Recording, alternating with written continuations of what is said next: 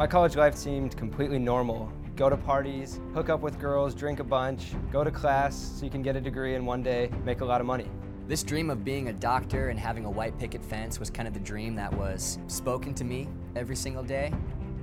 I had this experience and realized that this world does not revolve around me. I told Doug, look, man, you know me, you know how messed up my life is, but this Jesus guy says that we're supposed to go to the ends of the earth and tell people about him. Ethan brought up this idea for a trip that he had to get a group of guys and travel around the world to do good things and help people who needed help and talk about Jesus.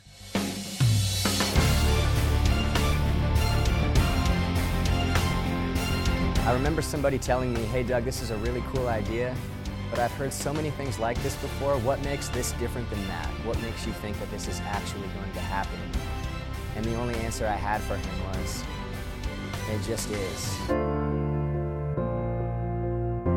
I still didn't feel like I could go. I still felt like at the end they were going to say, You didn't really think you were going to go on this. After everything you've done, you think that we'll send you to other people in other countries? This was becoming so overwhelming for me and so exhausting because my whole life I've always felt like I needed to prove myself. We were planning this trip, and while all that's going on, I kind of started dating a girl. It turned into a bit of a harsh reality for me. I had all of these things that I sort of thought were going to be figured out, and I've got nothing figured out. And before I know it, I'm going to be getting on a plane and actually leaving for a year. We were ordinary guys, but at the base of it, we knew that we wanted to go out and live in a way that's completely different. This was about a story much bigger than me. We're going to Haiti. We're going to Belize. We're going to Fiji. We're going to India. We're going to Uganda. We're going to Burundi. We're going to Zambia. And we're going to finish it off in South Africa before we head home. It was surreal at that airport. We had anticipated a lot and been so excited, and we put the work in, and we had the idea of what the year would be, but we truly had no idea what we were in for.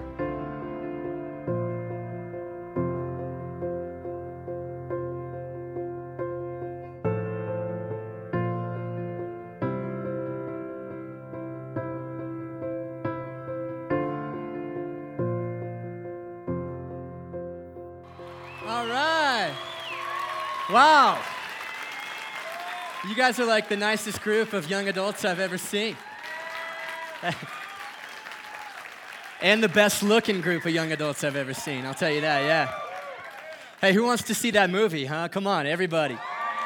There it is. I hear the guys who made that are like super cool guys, so that's a lie. I've actually never heard that. Well, Hey, like Jesse said, my name is Doug Weckenman. I'm the new guy here on staff. Uh, the baby red rocker is kind of what I've been called. So I, I, think I've met probably 10 of you, which means there's like 390 of you that I have not met yet. So I'd love to meet you. Come say hi to me um, after service tonight or next Thursday. I promise I'm a super nice guy.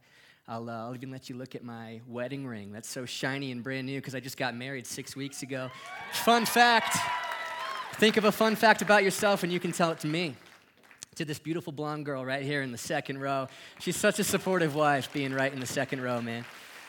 Well, hey guys, let me give you. Um, well, you know what? Let's do this first. I'm so excited to be here tonight. Honestly, Jesse saw this trailer and asked me, like, would you come and speak to the young adults about this year-long mission trip and kind of relate it to um, sharing the gospel through how we live our lives? And I'm like, yeah, absolutely. I'm, I'm not that great at it. I'm not a pro at it. Um, to be honest, I'm I'm flawed in a lot of ways, but lucky for me, it's not about me or anything I've done tonight. It's about Jesus and what He's done. And I'm, uh, yeah, I'm alive and breathing tonight, just like all of you, not because any of us are awesome, but because He's awesome. So, can we, uh, let's start this night off right. Let's just give this to Jesus right from the very beginning. So, would you guys bow your heads with me? Heavenly Father, God, thank you so much for tonight. Thank you for this wonderful group of people. Um, God, I know, I know that you're everywhere. And I know that you're in this room right now, but we want you to know tonight how welcome you are in here with us. If it wasn't about you, this would be pointless. And and I just pray tonight for the wonderful gift of focus tonight. God, I know there's life is crazy and there are so many things that want to constantly distract us right outside of these walls and even on our phones in our pockets. And I just pray that you'd help focus our minds tonight and open our hearts, God, because I know there are things that you want us to hear tonight. So, would you speak through me? I give you these words. Let them not be mine, let them be yours. We love you so much and pray all this in the name of Jesus. Amen. All right, we'll give you a little background about this documentary. I, uh, I was saved halfway through college about five or six years ago up in CU Boulder through a ministry called The Annex.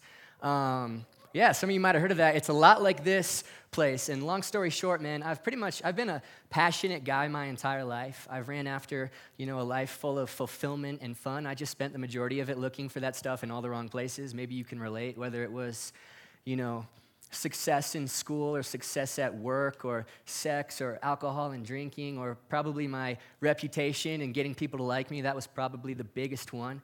And you know, those things do it for a while until you get exhausted enough and wake up one morning and realize that though I had thrown everything at the world, it chewed me up and spat me back out. And all of these things that I thought were here are not. And a life full of purpose and fulfillment was like nowhere to be seen. And so one night, I, one Tuesday night, I stumbled into the annex and God just grabbed me. I really don't know how else to say it but that. He grabbed me, and it happened to a few other guys around the same time who have become my best friends now. And we started to read the Bible for ourselves. And what, what I noticed in the Bible, I was like, man, the guys in the Bible who took Jesus at his word and took him seriously when he said to go do something, they seemed to experience that life full of purpose and that life of, of meaning that I wanted.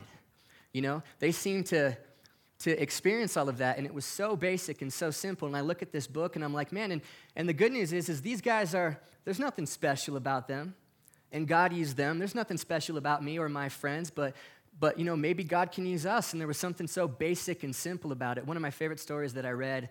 Um, in the book of Acts is about Peter and John, two of Jesus' disciples who were out in the street and they were teaching about Jesus. And then the Pharisees got, got word of that and, and they weren't too happy about that. So they called Peter and John in front of the Sanhedrin. And basically, what they said is, knock it off, stop talking about Jesus, or else we're going to kill you. And I love their response. It was so easy. They said, Do what seems right to you. As for us, we cannot help but speaking about what we have seen and heard. I'm like, That's so awesome. You're telling that to these guys who are threatening to kill you right now. Hey, man, we've seen things, we've heard things. We can't help now but going out and talking about it. And I'm like, talking to my friends, like, Guys, we've seen things.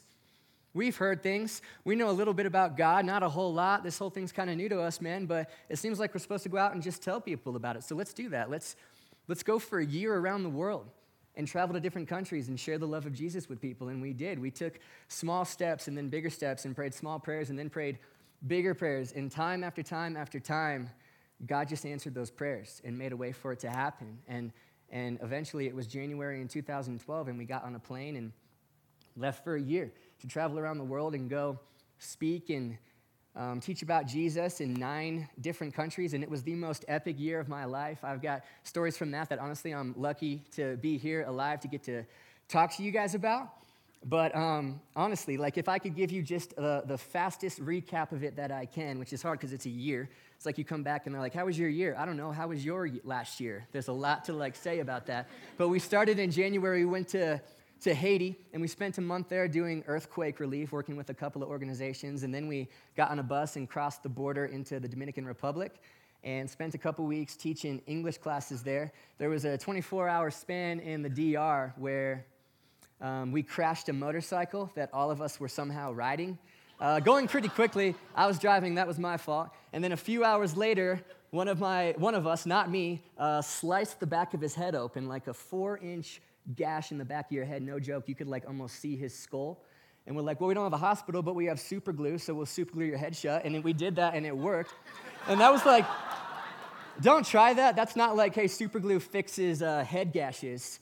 Because I think like that, that was probably some divine intervention there. God's like, well, I'm going to make up for the fact that you guys are morons and I'm going to help you out here.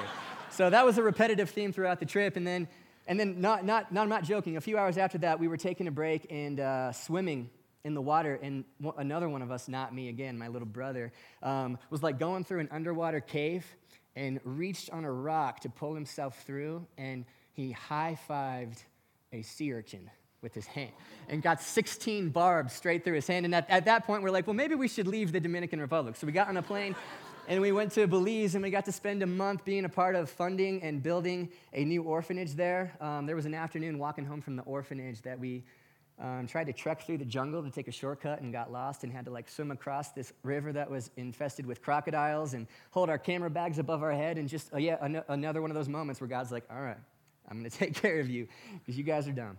And so then we're like, all right, well, let's keep going. We got on a plane and we, we headed across the Pacific Ocean um, to the South Pacific to Fiji and spent two months trekking across the islands of Fiji looking for remote villages and people to tell about Jesus and survived a, a hurricane and a flood there, which was crazy. And then it was our mid trip break in Sydney, Australia after that, and we spent a week surfing and eating pizza because, other than family and friends and a girlfriend, the two biggest things that you miss while you're gone that long from the United States are Chipotle burritos and pizza. So, eating pizza, honestly, when you've just been eating rice and beans for six months, is like a worshipful experience. Like you eat pizza and cry, even though it's just Pizza Hut. and after that, we went to, uh, we went to India and we got to work with a local pastor named Timothy. And Timothy, a five foot two, 110 pound Indian guy, just a beast of a Christ follower. This guy is just the man. He has devoted his life to working in the red light districts and pulling little girls out of the awful life of sex trafficking and introducing them to Jesus and giving them new homes. So, getting to hang out with this guy for a month, I mean, what an experience that was. And then we went to Africa and spent the final six months on a journey from Uganda all the way down to um, Cape Town. And what we did was worked with organizations and got to go to primary schools and teach uh, little kids about um, making good choices and HIV and abstinence and why they should make good choices because they're valuable. And regardless of what people have told them their whole lives, they have value because the creator of the universe just so happens to say they have value. And getting to be the guys that like got to tell these kids that there was a God who loved them. I'm just like, why? Why do I get to be here doing this? And then we we finished in Cape Town for a couple weeks and just had fun. We, we went swimming with uh, great white sharks. And uh, there was, we were in a cage, but it sounds a lot cooler when you leave the cage out of it. I was to do that, but I'm like, we're in a church. I can't lie. We were in a cage. Um, we rafted the Nile and got to bungee jump. And then in December of 2012, we came home and I got to hug my mom and hug my girlfriend, who's now my wife. And I know I've said that already, that's redundant, but I'm newly married and I just like to say I have a wife. So give me that. Get off my back, all right? Yeah. You'll understand when you're newly married. And for the last 18 months, we've been working on this documentary that is like 10 days away from being done. And I tell you guys all of this to make this point right here that there's a little bit of danger in me telling you guys all this story because there's, there's a chance that some of you might hear that and think that there's something special or good about me and my friends, and somehow we're good enough or qualified enough Christians or righteous enough people who know enough about Jesus to get to go and do something like this. And I got to tell you guys, that could not be farther from the truth. It could not be farther from the truth. Man, you read the Bible, and you cannot make a case that God just uses people who are qualified. You could make a pretty strong case that He doesn't use anybody who's qualified. Like from Adam to Abraham and Moses to Rahab and King David and Bathsheba, Mary Magdalene and all his disciples, like everybody you read about in the Bible, that's a story from cover to cover of broken, sinful people just like us who have been beaten up and who have fallen short, and God uses them to do some, incra- some incredible things, not because they're qualified, but simply because they're willing to go and open their mouths. And that's the thesis of our documentary. Like we made this thinking, man, if we could go back in time five years and tell ourselves anything, what would we say to ourselves five years ago? And, and here's the, the thesis of tonight. So if you're a note taker and you write anything down, write this down. I've got a nice little fancy slide for you guys too.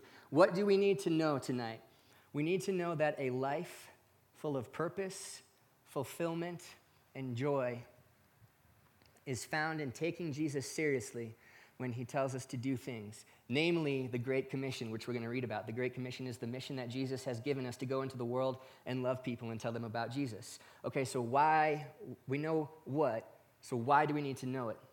Well, because we are desperate, you and me, we are desperate whether we consciously know it or admit it or not for a life that's full of life and purpose and fulfillment and joy. So if you're here tonight and you feel broken, like something deep in your heart is fractured and you're longing for more, you can take comfort in knowing that you're in good company with me and everybody else in this room, everybody else in the world.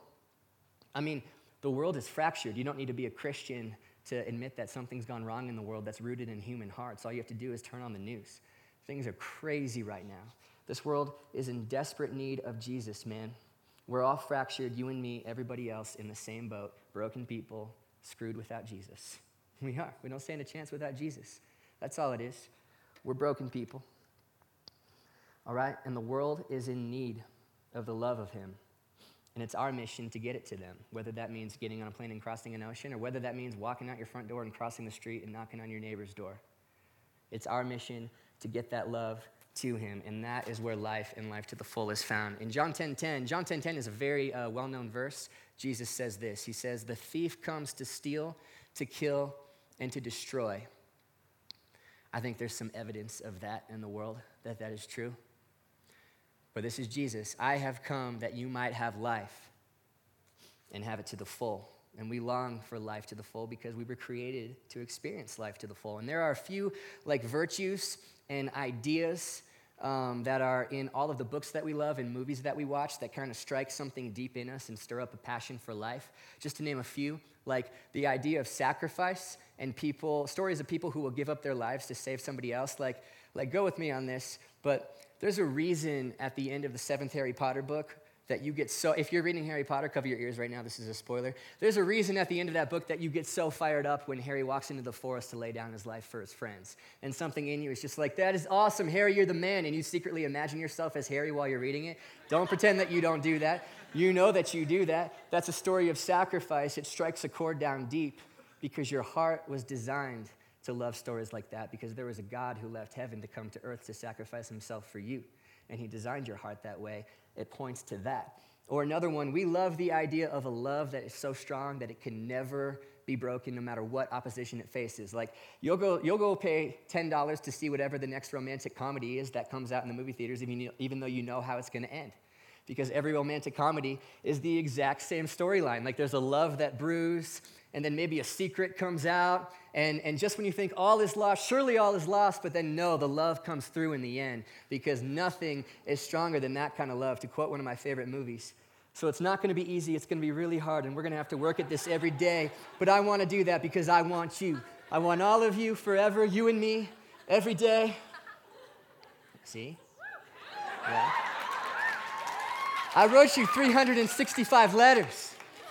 I wrote you every day for a year. You wrote me? Yes. It wasn't over. It still isn't over. Bam, epic kiss on a dock by the lake because nothing's gonna stop that kind of love, not even pouring rain. Right? At least that's what I'm told. I've never actually seen it. Nah, that's a lie, I have. But only because Rachel McAdams is in it. No, that's also lies because Ryan Gosling's in it. He's just so cool. We love stories of love like that because your heart was designed to be loved by a God whose love will never fail. Or how about this? What about themes like good that conquers evil? You know, I could go Harry Potter on you again with that. I won't. You could go Lord of the Rings. What about Gladiator? You don't watch Gladiator and, and not pretend that you're Maximus stabbing the emperor at the end. That's not morbid. The emperor represents evil, and Maximus destroys evil. Good conquers evil in the end. It's awesome. Or how about this? This is the last one. This is my favorite one. I believe this with all my heart, but we all long for and desire with all our hearts to be a part of a story that's bigger than ours, to be a part of a fight that's bigger than our own fight. Like, why do you think we follow sports the way we do? Why do you think we follow the Broncos the way we do? I love the, Broncos. Guys, there's like, can I just say this? There's like a 97.8% chance that the Broncos are going to win the Super Bowl this year. It's just reality. It's true. Anybody who says differently, I don't trust. I don't, man. But here's the thing I love the Broncos. I don't play on the Broncos. I don't know any of the guys who play on the Broncos. You're probably in the same boat as me. Yet this fall, for like 98% of us, our weeks will be emotionally affected depending on whether the Broncos win or lose the game. Like back in February when the Broncos lost to the Seahawks. It's okay, because they're going to win this year. But back in February, man, civilization within a 100 mile radius of Denver shut down for a week because a bunch of guys playing football lost a game. Like, have you ever thought about like, how strange that is? I think it says something awesome about our hearts and what we were created for. We were created to be a, a part of something bigger than ourselves, to be a part of like a battle and a fight like that. You were designed for so much more, created for so much more, created for something bigger than you. created to fight alongside of each other and lay down our lives in sacrifice and unconditionally love the world because there is an evil that needs to be stopped in this world. And if that was not true, we would not have the books or movies or sports that we do. And you got to hear me say this because I'm a, I'm a book nerd, I'm a movie buff, and I'm a sports guy, and all of those things are awesome, but they are all also temporary. And what you cannot miss tonight is the fact that right now, right where you are sitting, right smack in your chair, you are sitting in the middle of the most epic story of unbreakable love and good triumphing over evil and sacrifice that the universe shall ever know. You're sitting right in the middle of it. It's happening right outside of these doors, and it's actually real. Like it's real, and you have an invitation to be a part of it. It's in the Great Commission, which, is in Matthew 28. So let's, let's look at this. If you have your Bibles, grab them, open to Matthew 28. If not, it's going to be up on the screen, so no big deal. Um, before we get there, I'm just going to do this. I'm going to try to paint uh, the setting so that we can really feel the weight of what Jesus is about to say. So, Jesus' disciples have been following him uh, for three years. Once upon a time, they were fishermen, and then Jesus showed up on the beach and said, Hey guys, follow me. And they were like, Okay, that's a, this is a paraphrase, by the way. And they followed him, and their lives were completely turned upside down. They followed this guy for three years and saw that this was a man on a mission. They, they saw how Jesus loved and the people that he went for. He went for the outsiders, the people who need loved, the people who had been beaten up by the world, the people who had been fallen short, the people with no friends, the people who were the quote unquote sinners of the time. Those are the people that he was after. He was a man on a mission, and his disciples became aware pretty quickly okay, this guy's not just a good leader, he's not just a good teacher, he's not just a prophet. He, he really is who he says he is. He's the Messiah, he's the, the Son of God. And they got caught up in this mission with Jesus. And then one day, they go from the all time high to the all time low when Jesus is captured and crucified. And to the best of their knowledge, he is no more, and they're never going to see him again. But then you know the story. Two days, three days later, he rises from the grave, conquers death, walks out of his tomb, and go finds his friends. Hey guys, just conquered death. You know? And they go back to that all time high, like, yes, the mission is back on. Here we go, Jesus. What's the next plan? And he sits him down and he tells him something that I think probably really surprises them. He said, Guys, you know the mission, and I'm handing it over to you. And then he floats up into the clouds. Imagine that. See, Jesus? He just hands it over and says, This is you. So, Matthew 28, verse 18, here we go.